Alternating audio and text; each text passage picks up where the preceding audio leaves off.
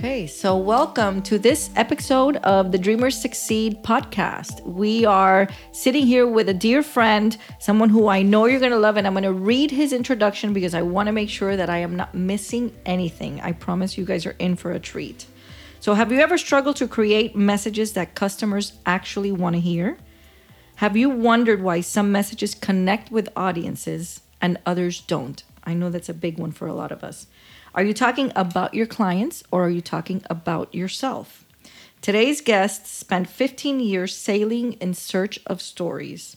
He's the author of 11 books. Yes, I said 11, including an adventure sailing memoir, two books about writing, and three about storytelling.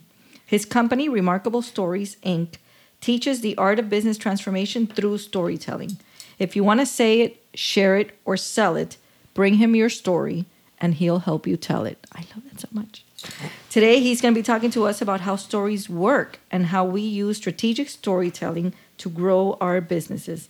Please welcome award winning speaker, author, and graphic designer, in addition to transatlantic sailor, sailor and a pretty good jazz guitarist, my friend Dave Bricker. Welcome, Dave. Thank you. Great to be here. I'm so happy you're here. Guys, you're in for a treat. Like I said, Dave has, uh, not only is he a great storyteller, and the fact that he's been able to turn that into a business and really help people and companies tell their story well to increase their sales, increase revenues.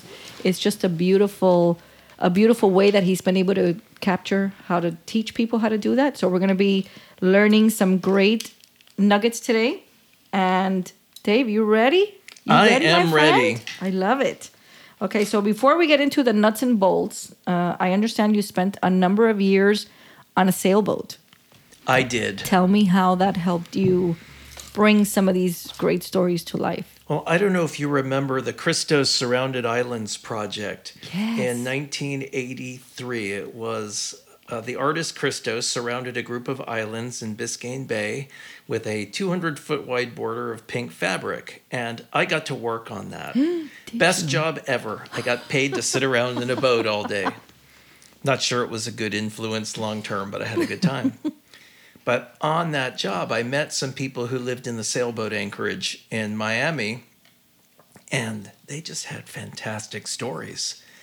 And I was a private prep school kid. My father was a doctor, and my mother was a lawyer, and I was a disappointment. And so I, I, uh, uh, when when I heard these stories and I realized that adventures weren't just something that happened in books and movies, I uh, went off the straight and narrow path.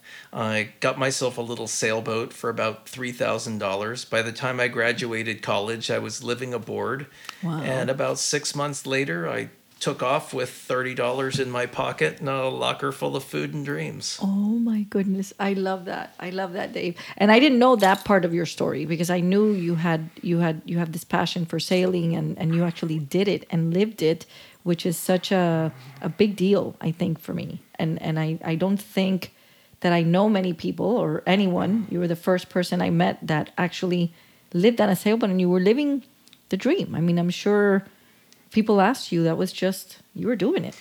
Well, actually, I was afraid, but I was afraid of things that I think are are bigger than what other people are afraid of. I was afraid I was going to get old and look back and regret all the things I hadn't done because I'd been afraid to do them or made excuses not to do them. And I thought, this is the time in my life. I can't think of any reason not to. And off I went. I love it. I love it. And how long was that first leg of your adventure? First trip was about six months, and then I came back to Miami and got a job in Washington, D.C. Don't ever do that. Don't go out into the wilderness and then dump yourself into the big city. It, it torques your, your brain. So I did that for six months, and then I went back to the Bahamas for about eight months, and then I jumped on a friend's sailboat and this was a beautiful wooden boat that he had made himself. Uh, this wow. German guy. This was, I mean, you think hand built wooden boat. I don't know about that. Now, this thing was a sailing cuckoo clock. It was wow. gorgeous. And uh, he invited me to sail across uh, to Europe with him. And I said, let me think about it. Yes, let's go. How long does that take, like on a sailboat, to get transatlantic? It was 38 days total sailing time. So we did Mm. 26 days nonstop to the Azores. We spent about two months in the Azores, and there was a one day to cross, and then another 10, 11 days to get to Gibraltar. So it's 38 days total. Holy crap, that's major. No, no, obviously no seasickness or anything like that. Oh, plenty you- of that. Yeah. Did you encounter anything that was way? Because I I can see now hopping on a wooden ship, and you've got these amazing stories. So how how did that help you? Everything that you experienced there, turn that into a business. I just think it's it's fabulous because you've got to have a million stories. But how did you turn that into? How do you do that? Well, it's part of it's actually having that life experience. And then the other things that I like to do are all communications based. I'm a writer, I'm a speaker, I write code, I play music, and all of these things are just different dialects of storytelling. Now, it took me 20 years to figure that out and put it together. Uh, for, for a while, I was just that guy with the weird stories, but. Uh, and, and for a while, I really didn't tell them. But we're all on a journey. Every story has a journey in it. And my trip across the ocean is a, is a metaphor for somebody else's journey in starting a business or anything that they set out to do, raising kids. And we all have to learn to trust our compass and we all have to navigate. So I started mining the metaphors in my story. Mm. Other people and, and we we both know speakers and we know people who are mountain climbers who mm-hmm. use that as a big metaphor for people reaching the top and things Right. like that. So Right. it's it's really not all that big a stretch. It's just to take your story and use it as a metaphor for your listener's story. I love it. I love it. So, how do you do that from the stage, especially when you're speaking? I know you work with a lot of major corporations. When you're speaking to that uh, part of, of our society, how do you how do you do that? I think that especially in a speaking context, but it could be a writing, could be blogging, could be anything. People forget that the purpose of a speech or of any form of communication, really, when it comes right down to it, is to transform the listener, to transform the viewer, the reader, whatever it may be.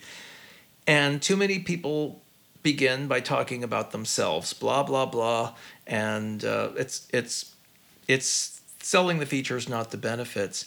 If you begin by figuring out, I want to create a message that accomplishes X Y Z outcome for my mm-hmm. listener, and you work backward from that outcome, then that tends to drive the stories. I love it. Sort of Stephen Covey, start with the end in mind, sort of thing. Okay. but I love it. I, I just think that not a lot of people see it that way. And you know, as as when I work and I work a lot in accountability, we always have to start with the finish line and then just reverse engineer everything. I just never never looked at it that way with storytelling or speaking. I think it's counterintuitive because a lot of people, if if you ask them, and and I'll bring up sales, but I want to qualify that because some people think sales is a dirty word and they think about used mm-hmm. car salesmen and that kind of a cliche traditional sales. But we're all selling. Anyone who's tried to get a kid to calm down and go to bed is selling. And anyone who wants to be listened to, if you're taking a test or writing a paper in school, you're selling your ideas and, mm-hmm. and trying to get that professor to evaluate them in a way that's, excuse me, satisfactory to you. So we're, whether we're selling products or services or ideas or credibility, we're all selling. Mm-hmm. And what happens uh, to me, the golden rule of storytelling is that stories are always about people. And if we talk about prices, processes, ingredients, and data, we are not talking about people. If we're not talking about people, we're not telling stories. If we're not telling stories, we're not connecting. And if we're not connecting, we're not selling. Wow. I love and I love the connection piece because I think that a lot of times things become more transactional than relational and and and then we miss that connection even even as speakers David I know we've both seen that people get so focused on the message or what they're trying to do or the technicality of how they're trying to do that that we forget about that connection that we need to have and you can say just about anything if you have a great connection with your with your audience that message is going to be received very differently than if you're just out there either trying to make yourself look good or trying to get through it and just get off the stage. I think a lot of people have been subjected to that ABC philosophy, that always be closing mm-hmm. philosophy. When are you going to go in and ask them to part with their money? And I'm not saying that you shouldn't close, but if you build those relationships, the transaction happens as a byproduct of mm-hmm. the relationship. And let's say pick an ad agency or a financial firm, they're going to come in and they're going to pitch their services. And if they're top firms, if they're professional firms, the offerings are going to be pretty similar. Mm-hmm. They're going to get the result from whichever one they choose. The prices aren't going to vary that much. The outcome's going to be worth more than the price anyway, so it doesn't matter. And what's going to happen with that? They are going to pick the one, they're going to pick the team that they like the best. It's really about relationships. And do you think that the team they like the best is going to be the team who can tell the best story? I think so. I think it's going to be the team that tells the best story about the client. Mm. Because if you're up there talking about yourself, people are going to turn off pretty quickly. I could tell you sea stories, but after a while, it's like, okay, that's entertaining, but I've got Netflix. Right. I love it. So, so, can you share an example? Just because I know you've worked with with many of these organizations in that very capacity. The the and we'll talk about selling in a minute because I do want to get a little more into that. Just an example of a story where you've come in and and worked your magic with an organization. So something something brief. I used to live in the anchorage, which means that I used to row out to my sailboat. I was about a half a mile out on the bay, which sounds very isolated, but we had the whole secret floating village out there. We had a wonderful little community. So I was sitting on my boat at the end of the day one afternoon, and I looked in toward the channel and there was commotion somebody was splashing around and in their dinghy and i could it was my friend bill he was rowing out to the boat but mm. i was trying to see what was going on and he'd row a few strokes and he'd stop and then i could see he was bailing out the dinghy and there were little arcs of water flashing in the sun and he'd row a little bit more and and bail a little bit more and he, he came out next to my boat. Finally, I said, Bill, what's the problem? He said, The dinghy's leaking. It wasn't this morning, but I'm sinking. Do you have a, a bigger bucket? Oh, and I mean, look, it wasn't a life threatening situation. He would have ended up in the bay and, okay, come on, I'll drop a ladder over for you. And so I went down in, in my cabin and I came up not with a big bucket, but with this little tiny jar. And he looked at me with this incredulous face. I said, This is lanolin. Your drain plug is probably leaking. Here's a rag. Stick the rag in the plug hole, grease up that plug, put it back in, and probably the leak will stop. And of course, by this time, the water's, you know, his butt's wet, the water's rising over the seat, the oars are starting to float in the dinghy, and he does this wonderful contortion act where he holds the, the rag in the, the plug hole with his big toe, and he's, he's greasing up the plug, and he, he finally gets it put back together. And uh, at this point, I'm just laughing at him, and, and he sees it and he starts to, to laugh at himself. And I invite him on board and get him a towel. And, you know, we have a drink and we, we, we watch the end of the day together. But I think that what happens is sometimes we think we need a bigger bucket. And what we really need to do is to plug the leak. sometimes we need we think we need another cup of coffee, and what we really need is a little more sleep. Sometimes we think we need more clients, and what we really need to do is raise our fees. Mm-hmm. So there's an example where I'm just taking a little slice of Anchorage life and turning it into a business lesson. Mm-hmm. And I, and I and I see that totally, and I know that that's how you operate. How how easy did it become to you let me see, I want to phrase this correctly. How easy did it become to you to see from a very different perspective all these things that that you can't see when you're on the inside? I just think it's a matter of becoming uh, people centric, service centric. When you become interested in speaking, and look, we're we're both members of National Speakers Association and Toastmasters, and we watch lots of speakers make lots of mistakes, mm-hmm, mm-hmm. and that's part of the, the path. But the people who get up there and talk about themselves, they talk about their their baggage and their their abuse and their drugs and how they the if I can do it, you can do it stories. And hey, that doesn't work. There's someone in the room who might be a bigger loser than you are, and and you're not going to inspire that person. You're going to intimidate them, or if you take them into that dark place and you don't bring them back into the light and you're doing a great service for local therapists with with Right. your audience uh, I mean, there's any number of, of storytelling mistakes that people make as they, they grow into that journey. And if you focus on what's in it for the audience, what's in it for my listener, because you know, if I get up there and I just talk about myself, uh, narcissism is the only disease in the world where the sicker you are, the better you feel. so, what can you do to take your stories and put them in the service of your your audience?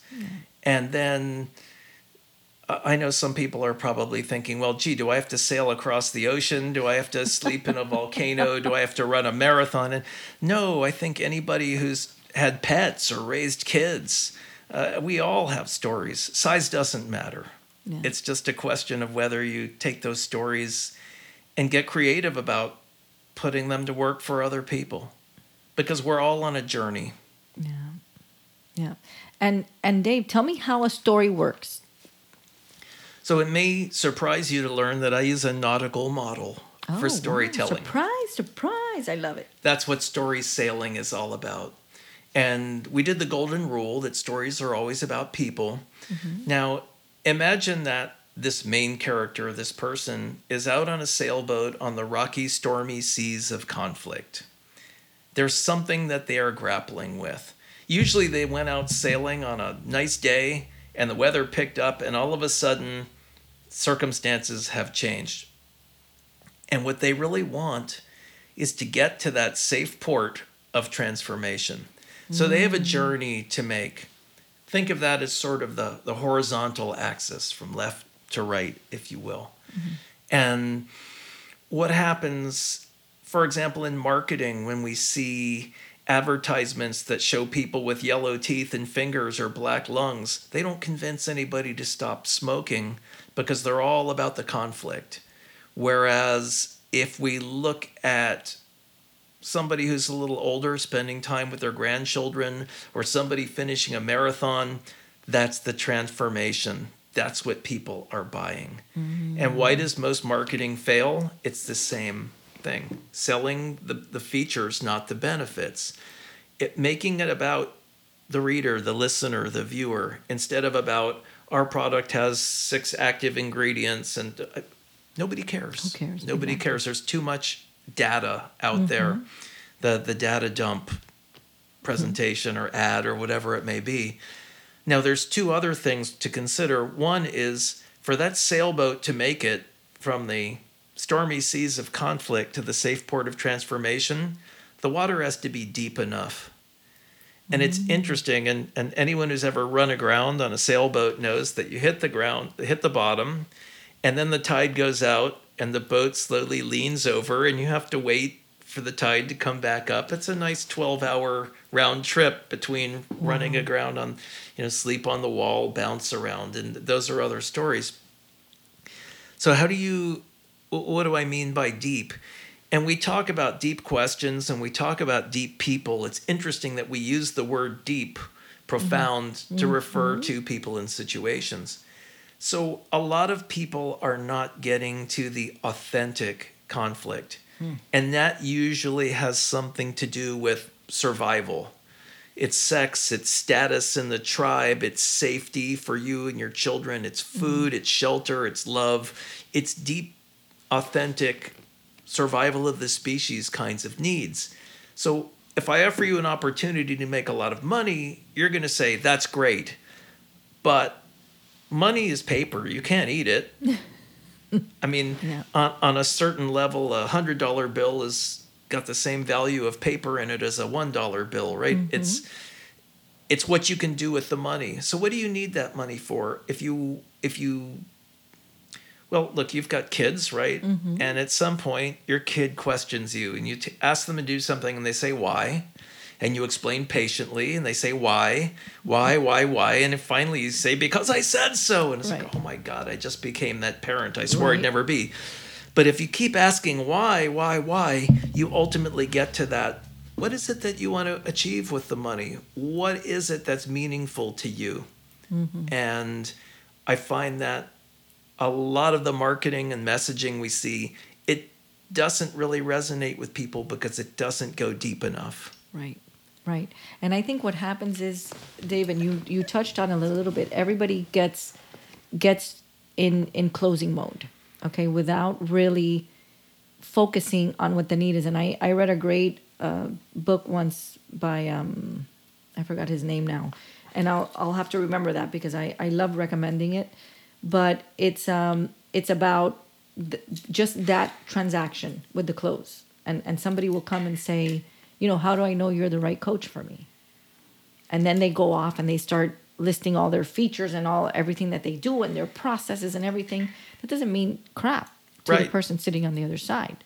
And the answer is we don't. Let's have a conversation and see if it's a good fit. Yeah. Otherwise, I'll try to refer you to somebody. Exactly. It's not about closing because the worst thing you can do is end up with the wrong clients Right. or clients who aren't coachable because they're not Right. open to ideas.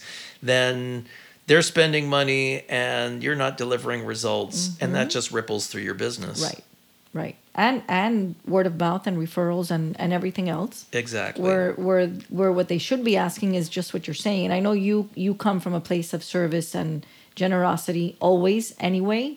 Um, it's sort of like, well, I don't know if I'm the right coach. Tell me what you need. And and usually you'll be able to tell. And we just had an issue what week and a half ago. It wasn't an issue. It was a great uh, coaching client, potential coaching client. But I knew that you were going to be much better in service of him than than I could possibly be. So so and and that's just really what it's about. It's listening to what the need is from the client and seeing how you can fill that gap. It might not be you, but Yeah. you fill the gap. I call it lead by listening. I love it. And it actually takes us around to that final fourth element of storytelling. What else does a sailboat need to move?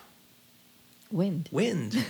now, wind is interesting because it's powerful. We live in South Florida. We've been through hurricanes, mm-hmm. and wind can be extremely powerful and da- even dangerous, but it's invisible. And it's kind of like gravity. It's this magic power. You know it's there, but you mm-hmm. can't see it. You have to kind of trust that it's there and that it's not mm-hmm. going to shut off tomorrow or blow your house down the day after. Right. But I think everybody's got different magic. And as a coach, as a speaker, I don't care, as a barber, as a plumber, as a dentist, people go by their titles and they introduce them themselves by their job titles, mm-hmm. but they don't think about what is their special skill, what is their special passion. It could be their their experience, it could be their ideas, it could be their team or their equipment, mm-hmm. any number of things that differentiate one person from another. And encouraging people to find that magic, that's the real product that they're selling. Because you can go to mm-hmm. any dentist and get a tooth filled, mm-hmm. and chances are it's going to be relatively painless within a certain range of reality, and the job's going to be within a certain range of quality. So, what's the difference? It comes down to that dentist's particular magic Right. maybe an area of specialization, maybe just he's a little more painless than the next person. I mm-hmm. don't know. Everybody's got to find their magic. And when you hide behind that job title, mm-hmm. you tend to, you're competing with a whole bunch of other people who are also named Dave Right. or Bertha. Right. And right. what's the, so what? so what? That's the right? so what factor. Mm-hmm. Yeah.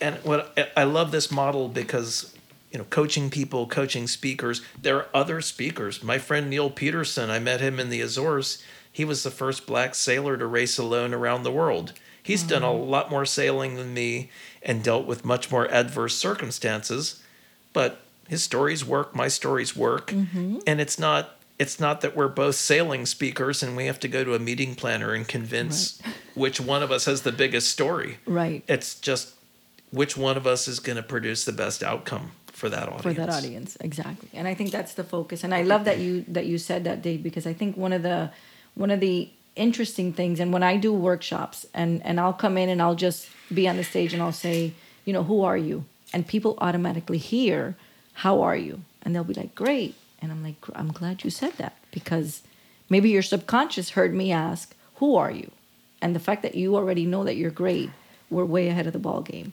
and then I asked them to write a definition of themselves. At some point, uh, different workshops call for different things, and they can't use what they do for a living in their definition. And let me tell you, people get stuck because automatically they go straight to the pen and the paper and they start to write. And when I tell them that, they sort of are taken aback because they, you know, how do I identify without saying what I do for a living?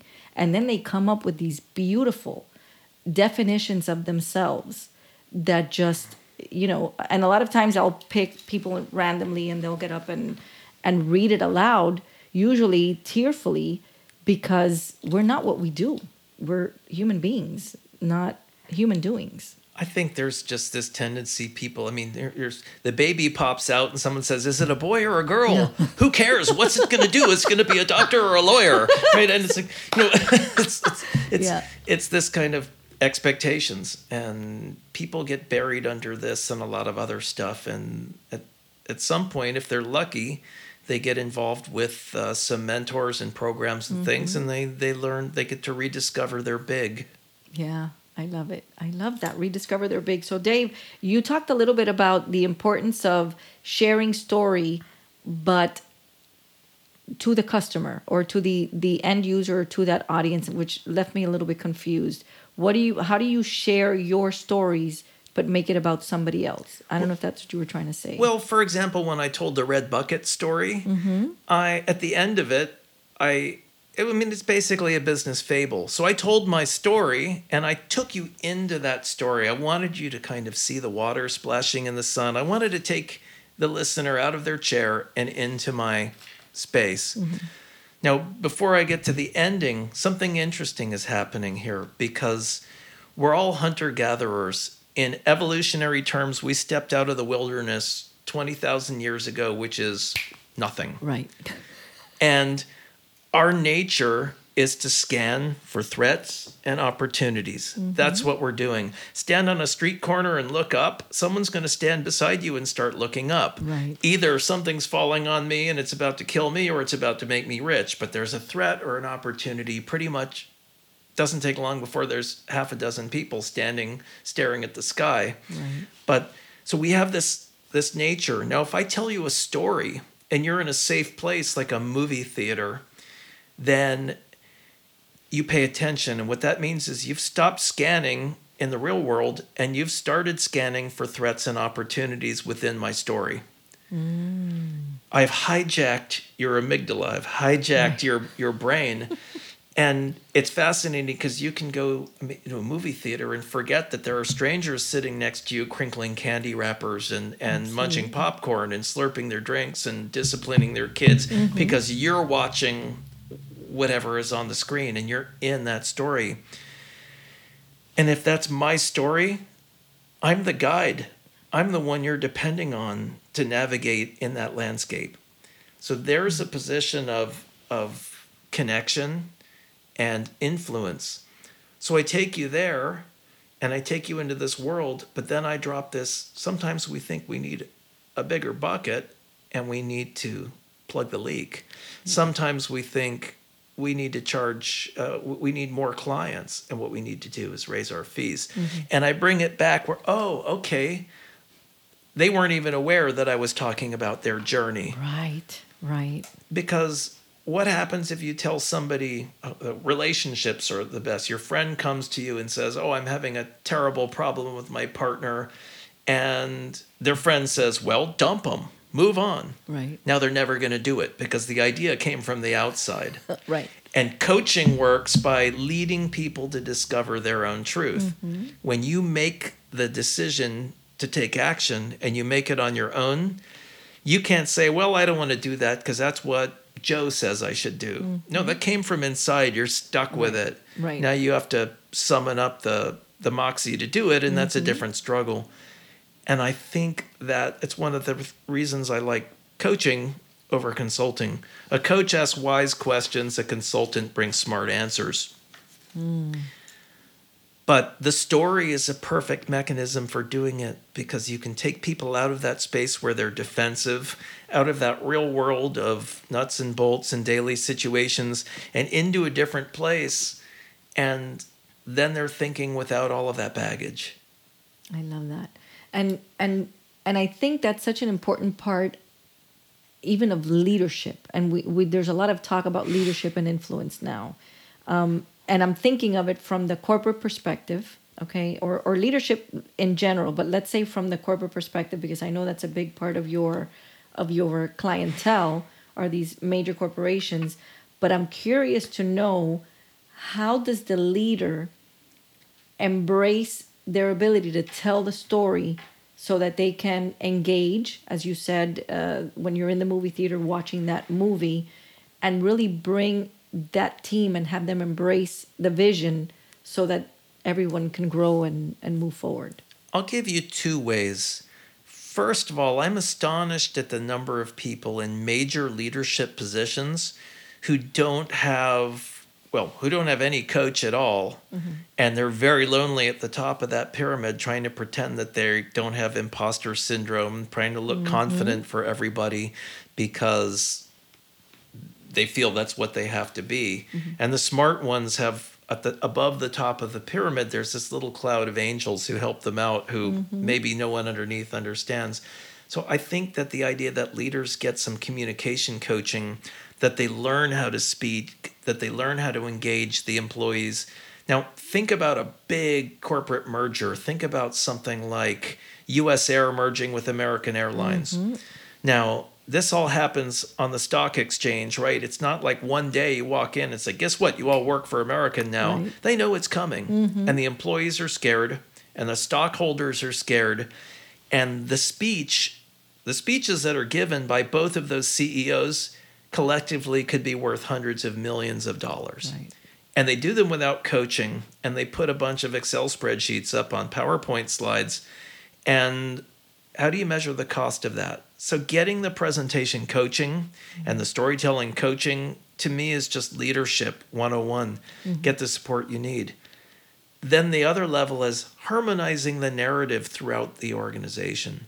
Because usually the C suite's telling one story, and the sales staff is telling another story, and the support people are telling another story, and the accounting department are telling a different story, and the customers are telling a different mm-hmm. story.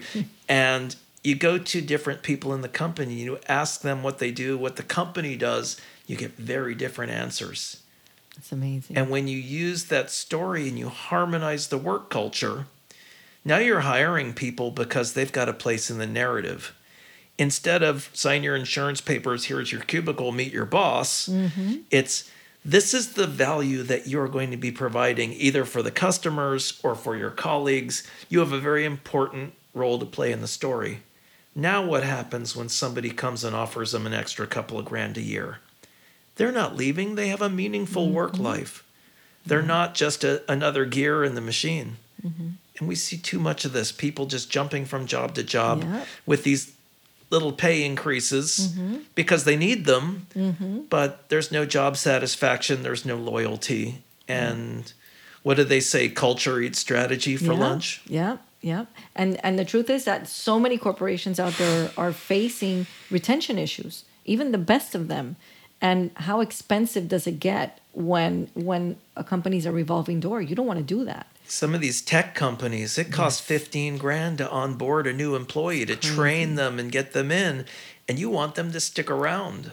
So what what's the value in a case like that of building a culture around a compelling story where people want to stay? And how do you do that, Dave? How do you go in there and and and let them know the not only the importance of that, but how you can help bring that story to life on all levels, culturally throughout the whole organization. Well, there are different ways to do it. On one way, one way to do it is to to get in and talk with the leader, ideally the CEO, but whoever really is the voice of the company, the mm-hmm. the spiritual leader of the company, or someone who at least should be that, and listen to them and sit down with them and help them reframe the narrative in terms of offerings and start instead of well we have four divisions and they do this and that and everyone's asleep already Right. how do how do you make this all about the people? How do you make the culture inside the company uh, something that becomes a builder of culture outside the company? So it starts with a lot of listening and conversations, and how do we rephrase this? How do we reframe that? And then the other thing is on an organizational level. Uh, sometimes it's just a matter of of doing workshops a lot of companies have very presentation rich cultures, but they don't have any real training. Yeah, they know how to use PowerPoint, big deal. Right. But they don't have the speaking skills, they don't have the engagement skills. And it means that people are spending a lot of time in meetings boring each other to death, which is bad for morale. And a lot of really great, really innovative ideas are not getting sold to management because you've got engineers and people spelling out all the active ingredients and chemical reactions and things and they're not going so far as to say here's here's what this is going to do for your clients Yeah. or here's how you're going to build a whole new base of clients Mm-hmm. What is the value that you're giving and what we do is essentially we change the conversation from price to value on whatever level Mm. I love it. I love it. And I know that for for organizations and people that I've worked with throughout the years, if you can change that mentality from a from a numbers bottom line to an impact bottom line and an added value and a service, I mean, you become competition proof. Uh, and that's one of my talks is comp- becoming competition proof. But the way that we do it, we have to be focused on the results, like you said. So, Dave, walk me through a sales story because I know a lot of our listeners are entrepreneurs themselves or or work for a major corporation or and are on the on the sales side of things. What's a good sales story? How does that Well, let's say that I'm trying to sell you my widgets, and there are other people who make widgets too, as we know. A widget just being whatever, some Yeah. made, made up strand of flance, right? Mm-hmm. So I'm trying to sell widgets, and if I see my job as having to go out there and get people to buy the widgets, then okay, so what? Me and I'm in competition with other people.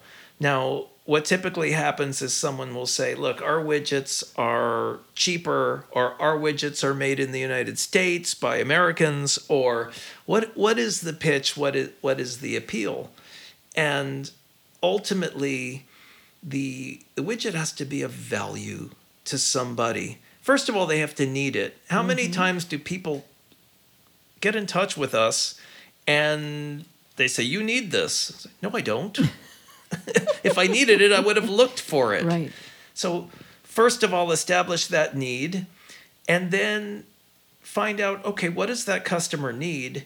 And then add value to that need. And what I mean is sometimes, well, it's the bigger bucket story in a mm-hmm. way. Somebody thinks they need a bigger bucket.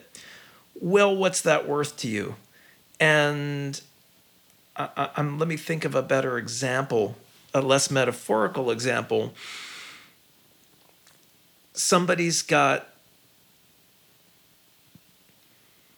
some somebody's got a um, a piece of software that they need written that is going to help them uh, increase productivity. Right? It's gonna it's gonna save them a certain amount of time and that's great. So they go to the software developer, and the software developer thinks, well, there's a certain number of hours it's going to take me to make this piece of software. But the salesperson is going to say, well, tell me, tell me what happens if you what what's it costing you without this um, extra level of efficiency? And the person thinks about it's probably costing the ten people in my accounting department two hours a day. So you're talking about 10 people times two, it's 20 hours a day, times a week, times a year. All of a sudden, the value of this, and okay, now let's continue. So let's say we could save that 20 hours a day.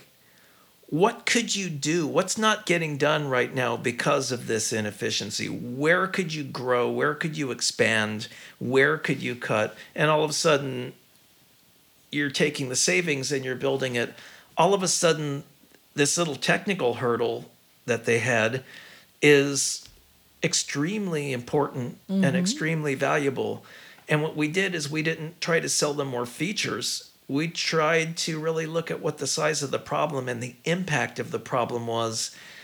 And more importantly, what's the transformation? If you solve this problem, what are you going to be able to do? I Can you know. Mm-hmm. take these people and assign them over here now and get this thing done that wasn't even on the table? Right. Mm-hmm. You might build a whole new division on your business with that 20 hours a week that you save. It could be worth millions of dollars. Crazy. And you focus on the real problems, the impact of the problems, and the outcome Yeah. of the And- solution. Yeah, and that and that's really what it what it comes down to. It's the solution and really being able to bring that outside perspective. We're seeing things differently when we're on the outside. And I learned this from from Bob Burg, who we're gonna see this weekend.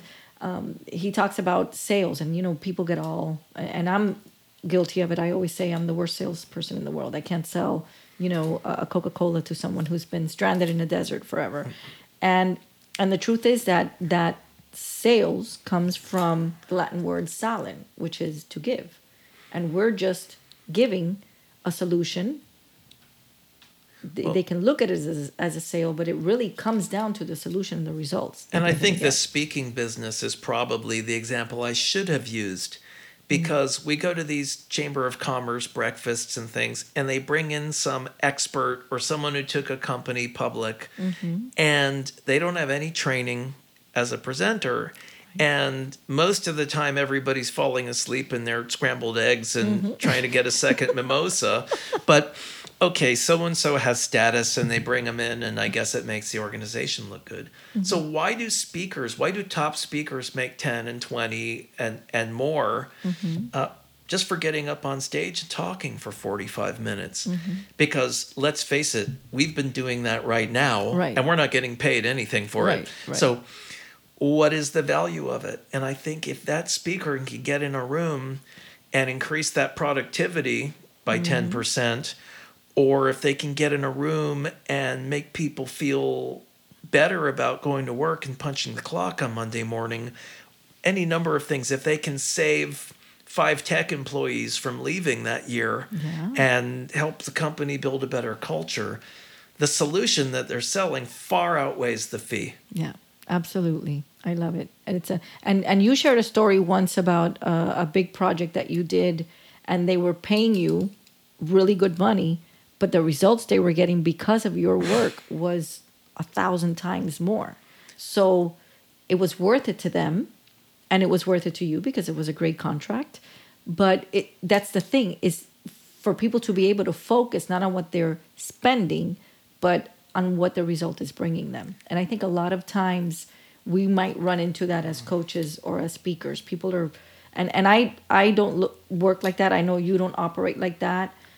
You know, I don't care what it costs. I'm I'm more looking at what I'm gonna get as a result of that. you know graphic designers I, I taught graphic design and web design at the art institute for many mm-hmm. years and of course students go to school they rack up an enormous debt and they want to know are they going to survive in the world and they're doing these little club flyers for a hundred dollars and trying to mm-hmm. stretch their wings and build their skills which when you're starting out at anything is is fine Right. But there's always this how do I price my services? Mm-hmm. How do I do this? And the conversation, I, I did a role play with a student. And so she said, How much is a website? I said, A half a million dollars. Love And, it. and she rolled her eyes and said, Well, I'm running away. I said, Well, what if I told you that my last five clients doubled their investment in the past five years? She said, I'm going to go borrow the money. Yeah. It's like, exactly. So it's not about what it costs. It really mm-hmm. isn't. Nobody cares what the price is. Mm-hmm. If you're going to make more money than you spend, then it's a good deal at any cost. And we get hung up on the price because people pay designers 20 25 bucks an hour 15 mm-hmm. bucks an hour and and they can't break out of that and they think they're competing with Fiverr and 90 no you're not Yeah. you're Yeah. not Yeah. and if you're not offering more value than than you're charging you're either Mm-hmm. working for the wrong clients or you're not good at what you do Right, right. And I think it all comes down to that added value and what we can do. And David, so funny that you used that story because you just you just talked about the difference between selling the features and the process rather than selling the results. Of course, if they're looking at the features, this might not be that great deal. And I think it was Jim Brock, I don't remember who it was at one of the FSA um, things, and he'd heard it from someone else and was just repeating. I don't remember who the original quote is from. Uh, even broke people make bail. and how bad do you need this result? And that's going to determine how much you're willing to pay for it. But when we, as coaches, as speakers, as anyone, fill in the blank, plumbers, whatever, focus on the features in the process instead of focusing on the results, then it's going to be a hard sell. But it, and that's why I love that what you're bringing to the table is a way to say the story properly, wrapped up in a way that that the, the end user will realize what that result is going to mean for them. it's all about the transformation isn't That's it it. I love it. I love it. I love it. Dave, what's the craziest thing that happened to you when you were out there sailing across the world? Ah. The craziest thing that happened to me is I think we were a few days past Bermuda and it was rainy weather. It wasn't it was kind of sloppy but not very windy. And then there was this one moment where the wind picked up and it picked up some more and the seas picked up and I've never seen anything quite like this. There was this cloud and I would almost want to describe it as a tornado, oh, but it came down from this black cloud and looped back up into the cloud. It wasn't a funnel cloud. Wow. And it didn't actually hit us, but I mean, I'm guessing the wind probably got up 50, 60, 70 miles an hour for a few minutes. And we got all the sails down in time except one, and that sail flogged itself to shreds in about five seconds. It was Oh, a heavy jib. And then we sailed. I mean, this all was a few minutes. It was this little microburst. wow. And we sailed for just that five or 10 minutes, cruising along, blasting along with using just the hull of the boat as a sail. And that was one of the most intense weather systems I think I've ever. It, aside from being in hurricanes and things, which mm-hmm. I've never been on a boat for mm-hmm. and plan not to, that weather system was just freaky. It was just like nothing else I've ever heard of.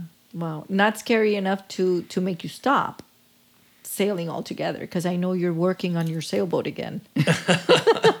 Tell me a little bit about that because I'm excited. for Well, you. actually, I'm working on my 15 footer. it's a little little open wooden boat, and I'm just putting some varnish on again because it's been a couple of years, and it's Good. time to make it pretty again.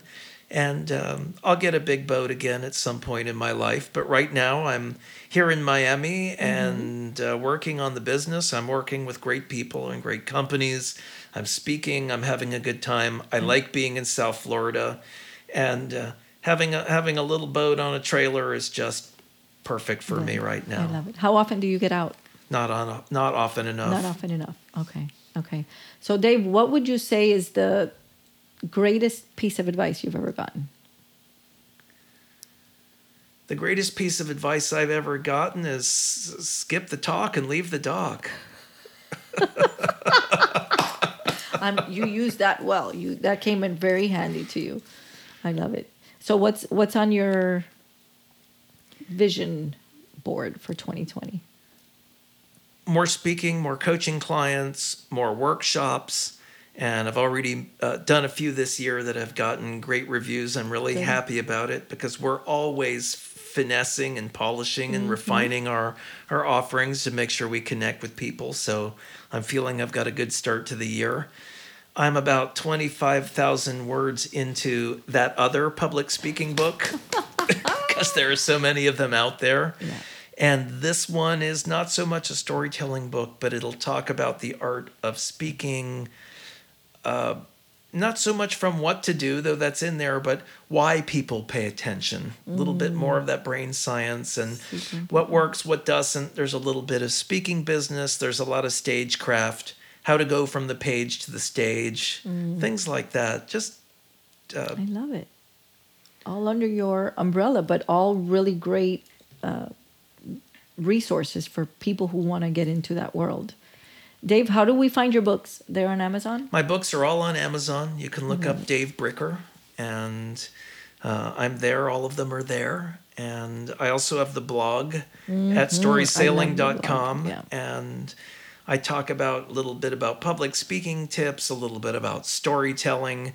And I blog every two weeks. Mm-hmm. And I think I'm just about, next week will be blog post number 50. Nice. So I've got a ton of good material in there, and uh, it's it's all non-commercial stuff. It's all here's something you can use. Mm-hmm. It's all done in the spirit of of building those relationships. I love it. And and it's really good stuff, guys. If you can get in there and, and follow it, story selling storysailing.com you said? Yeah, Story Sailing, S A I L I N G, storysailing.com. Okay, perfect. I love it.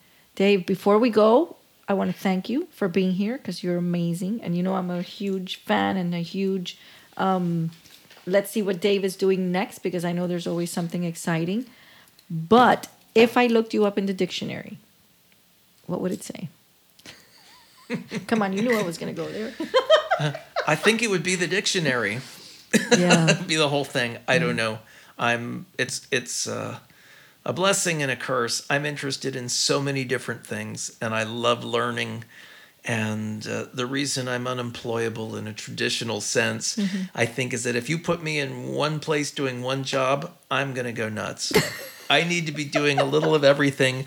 So writing is fun, but that gets boring. I need to go play some music. I need to design something. I need to write some code. I need to, uh, whatever it may be. I need I need to move around and use different parts of my brain. So maybe maybe the word in the dictionary uh, is polymath, Oh, I like that. and I'll let your listeners look that one yeah, up. look it up. Look it up. We're all gonna look it up. Dave, I'm so blessed by you and and so grateful that that you came out to play. And um, any parting words for our listeners? just grow every day, expand yourself every day, write something every day, build something every day, create something new every single day. Get up early before everybody else does and get on it. Skip the talk and leave the talk. Amen. Okay, guys, Dave Bricker, look him up. What are, what are your handles on social media? Um, If you look up Dave Bricker, I'm all over Google. So if you start with storysailing.com, then uh, that that's really the where everything comes from. And I've got a Facebook page and all that stuff, but it, it's mostly content that comes from the blog. Awesome. So I'm a one-stop shop, really. Yeah, yeah. That's amazing. Thank you, Dave, again.